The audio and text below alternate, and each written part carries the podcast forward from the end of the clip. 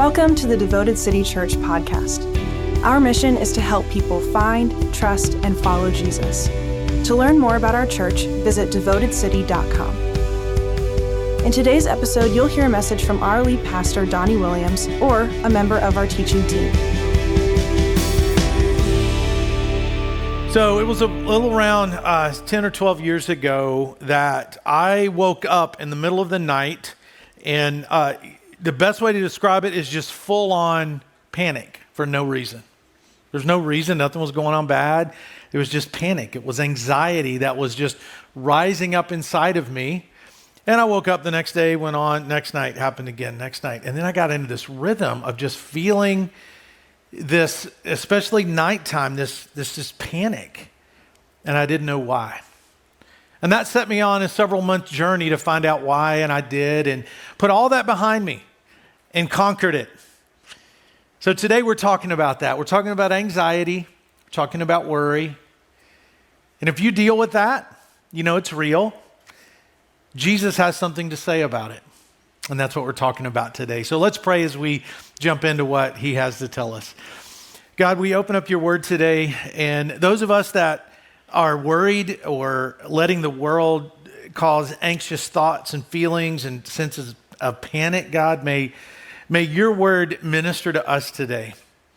May the words that I read and say speak to people right where they are and help them find hope and help them see a clear pathway to put the worry and the anxiety behind them. And I pray this in Jesus' name. Amen. So, if you're joining us for the first time today, we're still in a series called What Jesus Taught. It's through Matthew chapters 5, 6, and 7. It's called the Sermon on the Mount.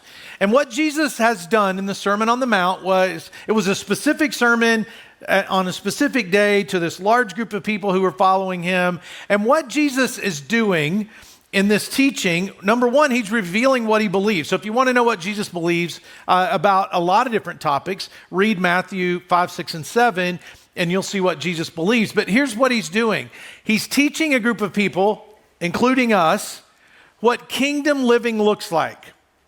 And what we mean by kingdom living is what does it look like to live in the kingdom of God? And the kingdom of God is the rule and reign of God in the hearts of people. It's not a place, it's not a palace, it's God ruling and reigning in our hearts. And so, what we've learned from Jesus is what does it look like to live a life in his kingdom with him ruling and reigning in our hearts? He reveals truths to us to live by, especially the one he's talking about today. So, here's a question I want you to kind of hold in your thoughts as I speak and read from God's word today.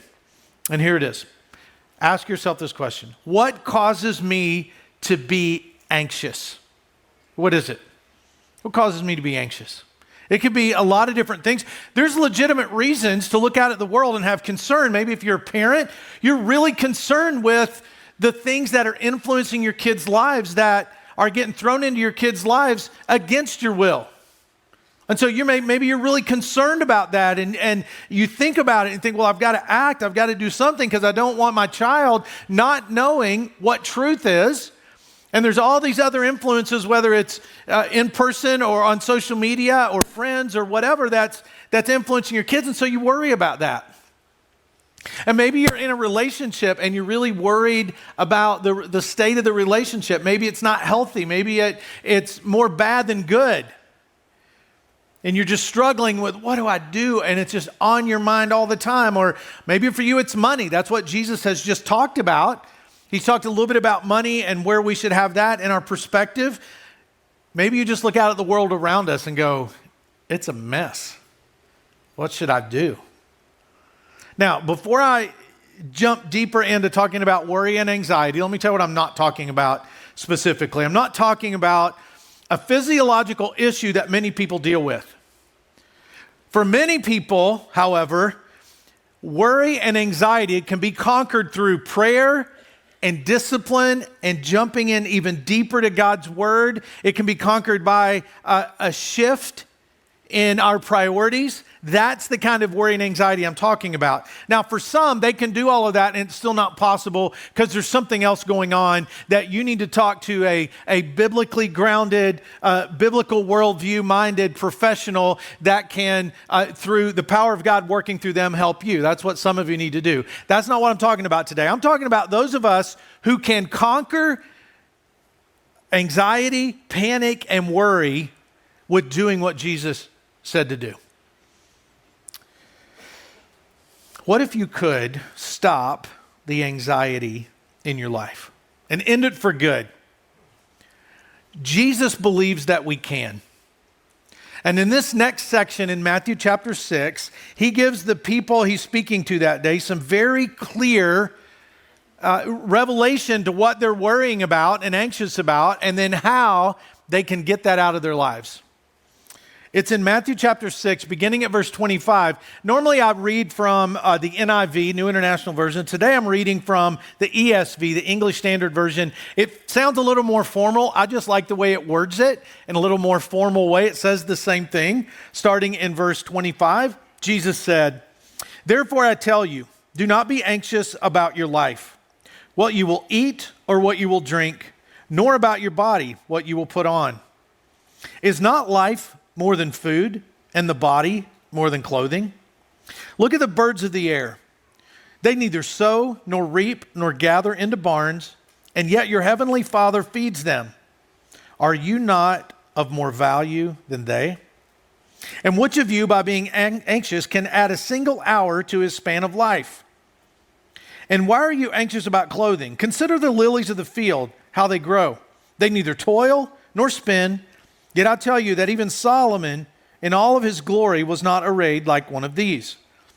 But if God so clothes the grass of the field, which is today, today is alive and tomorrow is thrown into the oven, will he not much more clothe you, O you of little faith? So at the core of worry and anxiety is a lack of faith. Now, don't let that throw you into guilt because Jesus is going to give us a clear way to walk through worry and anxiety. Now, depending on the translation you read, it may have the word worry instead of uh, anxious. Uh, it comes from the same Greek word, means the same thing, and it just simply means to be troubled with cares. So, worry would work, but anxious just to me sounds a little deeper than worry does. In fact, if it were translated word for word, it would say, Take no thought for your life. So, what Jesus is trying to get them to do is the same thing he's been doing in the Sermon on the Mount is I need you, if you want to live in the kingdom of God, you got to remove your life from the world and connect your life to me. And areas where there's worry are areas where your life is connected to the world. That's what he's saying.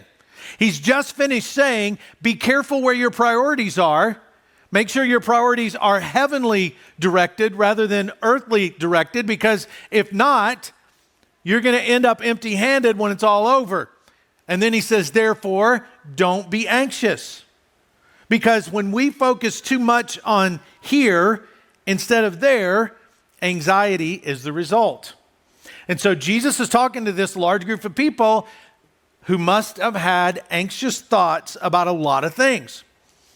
And so he says, You're worried about all this stuff? You're anxious about all this stuff? Let me tell you. Here's what Jesus is saying, I think. Every reason to be anxious is also an opportunity to have faith. Because he's like, hey, you have little faith. If, if you're feeling anxiety, and I learned this personally Every time you feel anxiety and worry coming on, that's an opportunity. Am I going to place faith and trust in what God said? And when we miss that, here's what happens. Our anxiety can leave us to pl- lead us to a place of being totally paralyzed from making any decisions. When I was walking through a season of anxiety and panic, I could not make any, I couldn't even decide what to have for lunch. I, I, mean, I couldn't decide do I go on this road or that road or choose uh, this article or that article of clothing, whatever. I just could not make any decisions and I was paralyzed. I was frozen from the simplest decisions. I've been there and some of you probably been there too. Here, here's another thing that happens uh, when we don't take anxiety as an opportunity to exercise our faith is that when our anxiety is up, our faith is down. You can't have high anxiety and high faith operating at the same level. One can win out over the other. And when anxiety wins, faith is down. Another thing that happens is anxiety and worry, it affects us physically. Just look that up of all the physical problems people have because of anxiety and worry. Here's what anxiety and worry is it's thinking about, using your brain to think about the future and what you don't want to happen. My mother, God bless her, she thinks about what she doesn't want to happen more than what she hopes happen. So she had this saying, and I still laugh about it to her. She's 87, and I don't make fun of her, I just laugh with her. But so when I was a kid, there was no, she couldn't call me up and see where I was. So if I was late getting home, this is what I heard. I had no idea where you were. I thought you were over a hillside dead somewhere. That was her thing. You could be over hillside dead. She still says that if she can't reach us. But now I've put my phone on hers, and now she knows where I am all the time. But she would think about the future and all the bad things that could happen. Now, parents, we do that. So I cut her a little break, right? Don't we all do that? But anytime something happens, she would think about the future and what she doesn't want to happen. That's what we're doing when we let ourselves be gripped with fear and anxiety. We're thinking about the future and what we don't want to see happen. What if you flip that? You have your brain can think creatively, so think creatively about what, what you would like to see happen rather than what you wouldn't want to see happen. That can make a big difference, just that one little switch.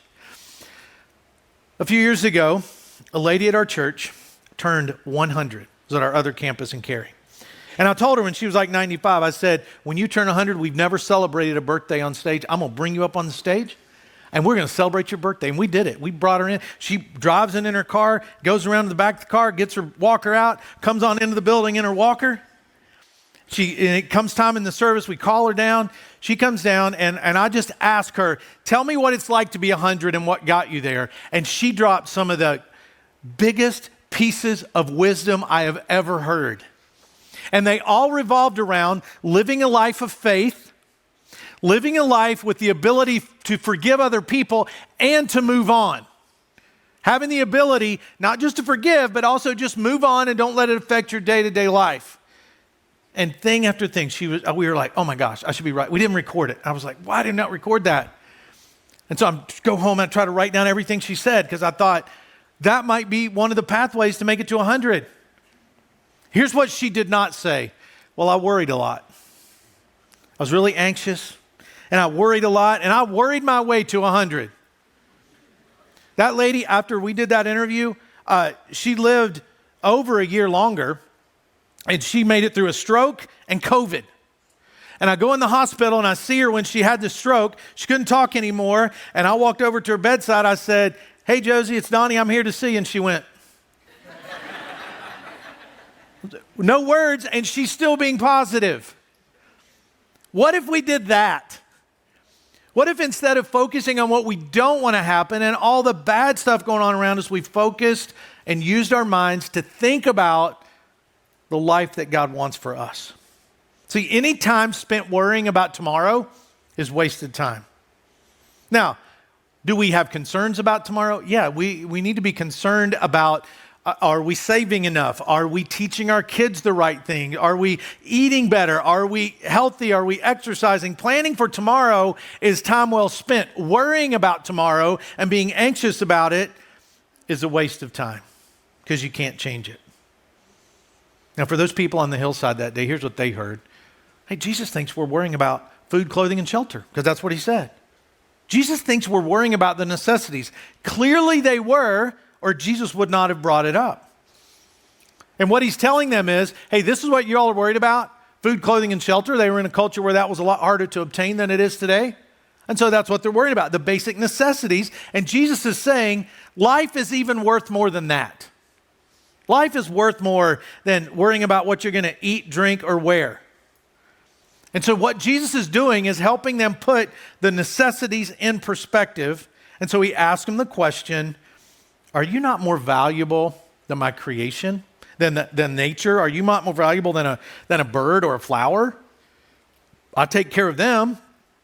And here's what he wants them to know if he takes care of them, he will take care of me. If he's taking care of birds and flowers and animals and plants, then he's going to take care of me. There's this squirrel that hangs out on my back deck. I don't know why it comes up on my back deck. It'll sit there like plant another tomato. I dare you, just plant another tomato. I don't know what it's saying. But it's just kind of looking in at us and and it, it needs to be more worried than it is because if it chews through my drain pipe again, all I'm saying, I might call some people. I know people. Uh, but it never looks worried. It never looks like it wonders where its food is coming from. There's a bird that nests in this one bush. I don't know how long birds live, but it feels like it's done it for like at least three or four years, uh, showing up in the same bush. It looks like the same bird. Uh, I think it is, or it, one, a bird that looked like it told it that was a good place to put a nest. But it it puts its nest there and then it goes out to the little mulch area in our yard and it eats bugs and worms and whatever it finds out there. It never looks worried. Have you ever seen a worried bird? No, you haven't. Because God takes care of those. And Jesus is bringing it down to the basic level and saying, if I can take care of this one little creature, I can take care of you. If I can create, and he probably picked a flower and said, if I can do this, I can take care of you. And he refers to Solomon. That's King Solomon, if you don't know the story. King Solomon was the richest man uh, who had lived at that point, and, and for many centuries after that. Uh, he was, in today's dollars, he would be a multi billionaire with all the things that he had. He had this extravagant lifestyle. They would have known the story. And he's saying, even King Solomon, in all the glory that he had, is not as well taken care of as this little flower. And then he says, Hey, it's, it's like grass. You see this beautiful grass? And God creates it. And today it's alive, and tomorrow it's thrown into the, the oven, which that just meant people come and get it, burn it for, to, to cook in their ovens. And so here's a modern way of what Jesus is saying uh, Life is short, so don't worry. Write that down. I'll see you here next week. Right? That's really all you need to know. Life is short, so don't worry. I mean, look at the character of God and observe the way He takes care of nature. Do you have nothing to worry about? We can all tell a story of somebody who was worried about something or somebody had a need in their life, and God showed up in a big way. And whether it was money, support, gifts, whatever it was, God works. And God is saying, don't worry about those things. And maybe you're like, hey, I got that. I don't worry about food, clothing, and shelter. I bet you worry about other things. I bet you had some anxiety when, if you're a parent, when you think about the world your kid is growing up in, it's easy to get anxious. It's easy to get worried about that. When people have agendas to teach your kids stuff that are so anti truth and anti biblical and against God, and teach your kids those things against your will, wow, that's, that's a big deal. And that's happening every single day at an increasing rate. Now, you're responsible for your kids. And then when you look at culture, you're thinking, whew, man, it, it's getting worse every day, every single day. When I think about what my kids are taught, it's worse. Remember this when that anxiety comes up in you. Every reason to be anxious is also an opportunity to have faith. So, how can I take those worries that I just mentioned, whether it's parents or relationship or whatever it is, how can I take those, those worries, those reasons to be anxious, how can I take those and turn them into an opportunity to have faith? Yes, there are things to worry about and be concerned about. But if we're worrying about something we can't change, we're wasting our time. I, I read one quote, it's, it's a little more harsh than what I would say. Uh, worrying about something you can't change is stupid. I don't disagree with it, I just, I didn't say that. Worry about the things you can control and you can change. So if you're worried about your kids, teach your kids the truth. If you're worried about somebody teaching them something that's not true, then teach them what's true. That's your responsibility. You can control that. If you're worried about the negative influences of culture on your kids, teach them the positive way to view things through the eyes of the kingdom of God, through a biblical worldview. Teach them that because that's an opportunity for you to have faith. So, what do you do? You got to learn the truth first. Because if you don't have it, how can you give it to anybody else? So you got to learn it. And then you got to learn how to speak it. To speak the truth of God to people, especially those around you, especially those little ones around you. Now, the changing of hearts, that's up to God. We can't change people's hearts. We can speak words of truth. Now, the world's definition of truth is very different. The world's definition of truth is more like don't offend anybody. Don't make sure you don't make anybody mad. Don't make sure you don't hurt anybody's feelings. That's not the definition. The definition of truth is saying that which is accurate no matter what the outcome is. And truth is based on something outside of ourselves. And anytime truth gets, starts to be based on people's feelings, throw down the book, shut the browser down, plug up your ears, because that's not from God. And then Jesus says this in verse 31 Therefore, do not be anxious, saying, What shall we eat? What shall we drink? What shall we wear? For the Gentiles seek after these things, and your heavenly Father knows that you need them all. Again, here's what Jesus is doing He is comparing with he's comparing what the world believes. He could have used, he said Gentiles, he could have said pagan, he could have said false worshipers, because that was a, the word he used there was a word that described people who worshiped false gods. People who trusted in a false God and the way they live their life is they seek after things on their own based on what they want, not on what God wants for them. So, really, this consistent comparison between uh, the pagan world and the kingdom of God carries throughout the New Testament, but specifically, Jesus talks about it throughout the Sermon on the Mount so he can let people know this is what the world thinks. Don't think like that. Don't act like that. Don't believe like that. Because if you're in the kingdom of God, it should be different how you act from how people outside the kingdom of God act. It should be different the way people outside the kingdom of God believe and those inside the kingdom of God. Priorities should be different for outside the kingdom of God than they are inside the kingdom of God. When I align myself with the world, I am not aligned with God. So whatever you're doing, like work, whatever you're, you're, you, you're, you've confronted with whatever it is, and if it's not aligned with God, don't align yourself with it. Stay away from it. And it's sad when Christians sound more like the world than they do like the family of God and use more, more worldly approaches than they do kingdom of God approaches. And it happens all the time. I see it.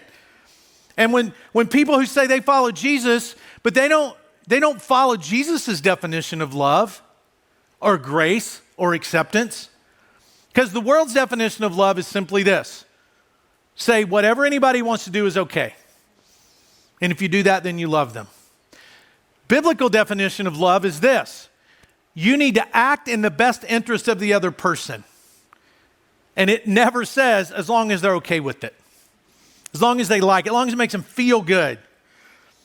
Acceptance, the world has a very different view of that. The world is narrow. The world says you think like this or you're canceled or you're out. The kingdom of God says this is open for everybody. Anybody that wants to come to Jesus can. And all the change that we all need in our lives when we come to Him, He helps us do that.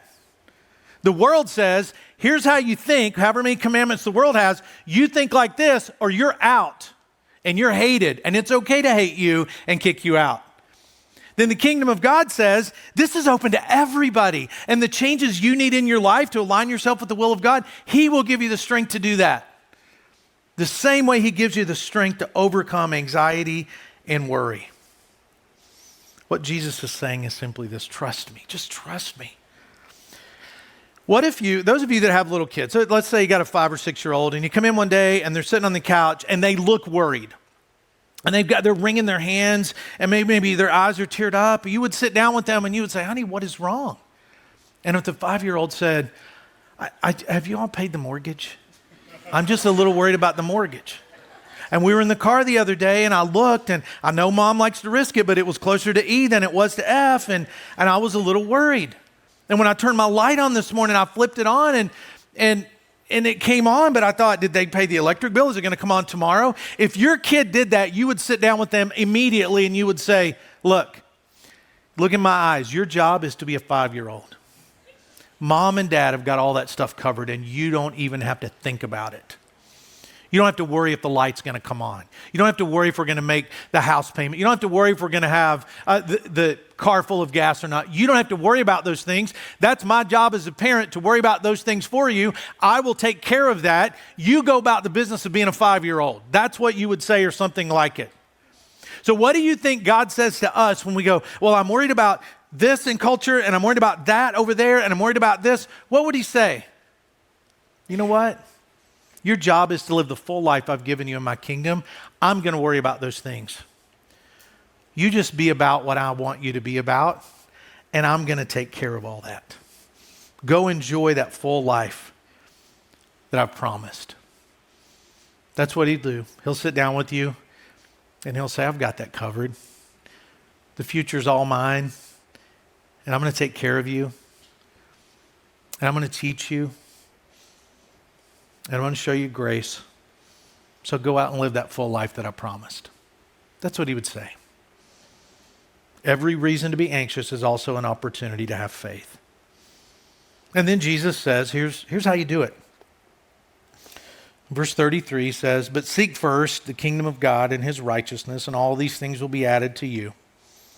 Therefore, do not be anxious about tomorrow, for tomorrow will be anxious for itself. I love the way it says this. We don't talk like this, but it sounds cool. Sufficient for the day is its own trouble. In other translations, it might say, the day has enough trouble of its own.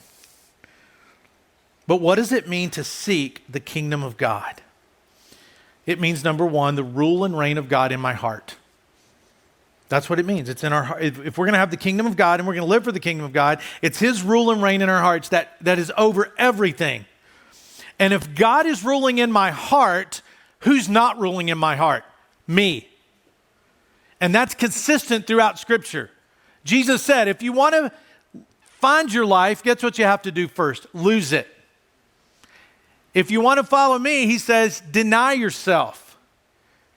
Now, you don't get that kind of teaching anywhere else but in the family of God. Deny yourself and follow Jesus. See, the world would say your feelings are over everything else, and however you feel, that's reality. How's that going for everybody?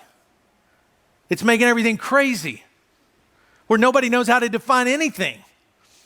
And people get to choose whatever they want to be called because it's all based on feelings. But in the kingdom of God, our feelings are below what the Word of God says 100% of the time. And when we get those out of order, worry, fear, and anxiety creep in. So, you want to seek first the kingdom of God? Make sure God is ruling your life. And keep that perspective always. When your feelings start to fight and, and all, the things that we fight that we want to do that we shouldn't do, make sure you have the perspective of God is ruling my life. And I love it the way Jesus says, uh, You can't change tomorrow by worrying about it. Here's how you can change tomorrow pray about it. I love this quote from theologian Michael Green. He says, The past cannot be changed, the future cannot be charted, so worry about them is useless and debilitating. So if I'm going to seek God, how am I going to do it? Well, the first thing you can do is just seek Him, seek Jesus. Now, this is, this is power the power of his words, the power of viewing everything through the lens of the family of God and the kingdom of God, as we seek him, can change everything. We say it all the time Jesus changes everything. When somebody gets baptized, you get a t shirt that says, Jesus changes everything. And this idea that seeking God reduces worry and anxiety caught on in the church. We know that because we can read about what the first century church was taught years after Jesus said these words. Like in Philippians chapter 4, uh, the Apostle Paul says, Do not be anxious about anything, but in every situation, by prayer and petition, with thanksgiving, present your requests to God. And then later, the Apostle Peter said this Humble yourselves, therefore, under the mighty hand of God, so that at the proper time he may exalt you casting all your anxieties on Him because He cares for you. So, what He's saying is, all that anxiety, give it to me. All that worry, give it to me because I got it handled. It's under control. So, we can also seek His kingdom. And His kingdom is just simply this it's being devoted to the priorities of the kingdom of God. And the best way to remember what that means is I am called to look different than the world around me. I am called to think differently. I'm called to use different resources. I'm called to treat people differently than the world around me. And if I'm leaning too far towards the world, then anxiety and worry and fear are going to creep in. Parents, teach that to your kids that we are called to look different from the world around us. You may not be able to change all of culture or change a whole system. You may not be able to do that, but you can change that child that you're responsible for. And the, the, the challenge to you is are you learning the truth and a biblical worldview in such a way that you can communicate it to them? That's your responsibility. And then seek help. Now, remember, there's a difference in anxiety that can be conquered by prayer and devotion to God's word and, and rearranging our priorities. And then there's anxiety disorder. That's a whole different thing. One could require medical attention uh, and definitely professional help. And if that's you and you're like, okay, I think it, I think this is more of a physiological thing, and I need professional help. Here's what I encourage you to do: to make sure whoever you go to for professional help is someone who has a biblical worldview, or you won't be taught the truth. You won't be taught the right way to handle worry, fear, and anxiety. So make sure if you're thinking, I need professional counseling, help, advice, whatever, make sure. Just say, hey, do you have a biblical worldview? And now you know what that is. That's looking at everything through the lens of Scripture and the kingdom of God. Find a professional like that, and you're on your way and your pathway to freedom. God doesn't want us to be anxious because anxiety erodes our trust in Him. See, my bout with worry and anxiety, you know what it ended up doing? It ended up leading me closer to God and more resolved. That is the way we're supposed to go. That is where we're supposed to find our answers. My faith was deeper on the other end than it was on the front end, and yours can be too. See, we all kind of lean towards anxiety. It's just the way we're wired up, but we can conquer it and we can get past it. But what if you just committed to reading Matthew 6, 25 through 34 every day this week? You just read it. And you just kept the thought in your mind every reason to be anxious is also an opportunity to have faith. Every reason to be anxious is also an opportunity to have faith. And so then, if you get to a place where you feel anxiety coming in, you're thinking, okay, how can I create in this an opportunity to have faith rather than being anxious? And then every day, read these words that we're going to close with today. Therefore, I tell you, do not be anxious about your life, what you will eat or what you will drink, nor about your body, what you will put on. Is not life more than food and the body more than clothing? Look at the birds of the air. They neither sow nor reap nor gather in barns, and yet your heavenly Father feeds them. Are you not more valuable than they? And which of you, by being anxious, can add a single hour to his span of life? And why are you anxious about clothing? Consider the lilies of the field, how they grow. They neither toil nor spin. Yet I tell you, even Solomon in all his glory was not arrayed like one of these. But if God so clothes the grass of the field, which today is alive and tomorrow is thrown into the oven, will he not much more clothe you? O oh, you of little faith. Therefore, do not be anxious, saying, What shall we eat? What shall we drink? What shall we wear? For the Gentiles seek after all these things, and your heavenly Father knows that you need them all. But seek first the kingdom of God and his righteousness, and all these things will be added to you. Therefore, do not be anxious about tomorrow, for tomorrow will be anxious for itself. Sufficient for the day is its own trouble. Let's pray. God, we honor your word. Father, may we be convicted to look and sound like we have you ruling and reigning in our hearts. And God, give us strength when we're pulled in the direction of the world. God, let us focus on the resources you've given us to have a full life and not those that lead down a dead end road from the world. God, I, be, I ask you to be with every parent in here that's worried about their child, their child's education, the child's environment. God, I pray you give them the strength to speak words of truth, to teach their children about what life is like in the kingdom of God. God, may you give us all the strength to prioritize that over all else, no matter what anybody thinks. And I pray this in Jesus' name. Amen. Thanks for listening to the Devoted City Church podcast. If you liked today's episode, rate us and subscribe so others can be encouraged too. We invite you to join us on a weekend at one of our locations or online at devotedcity.com.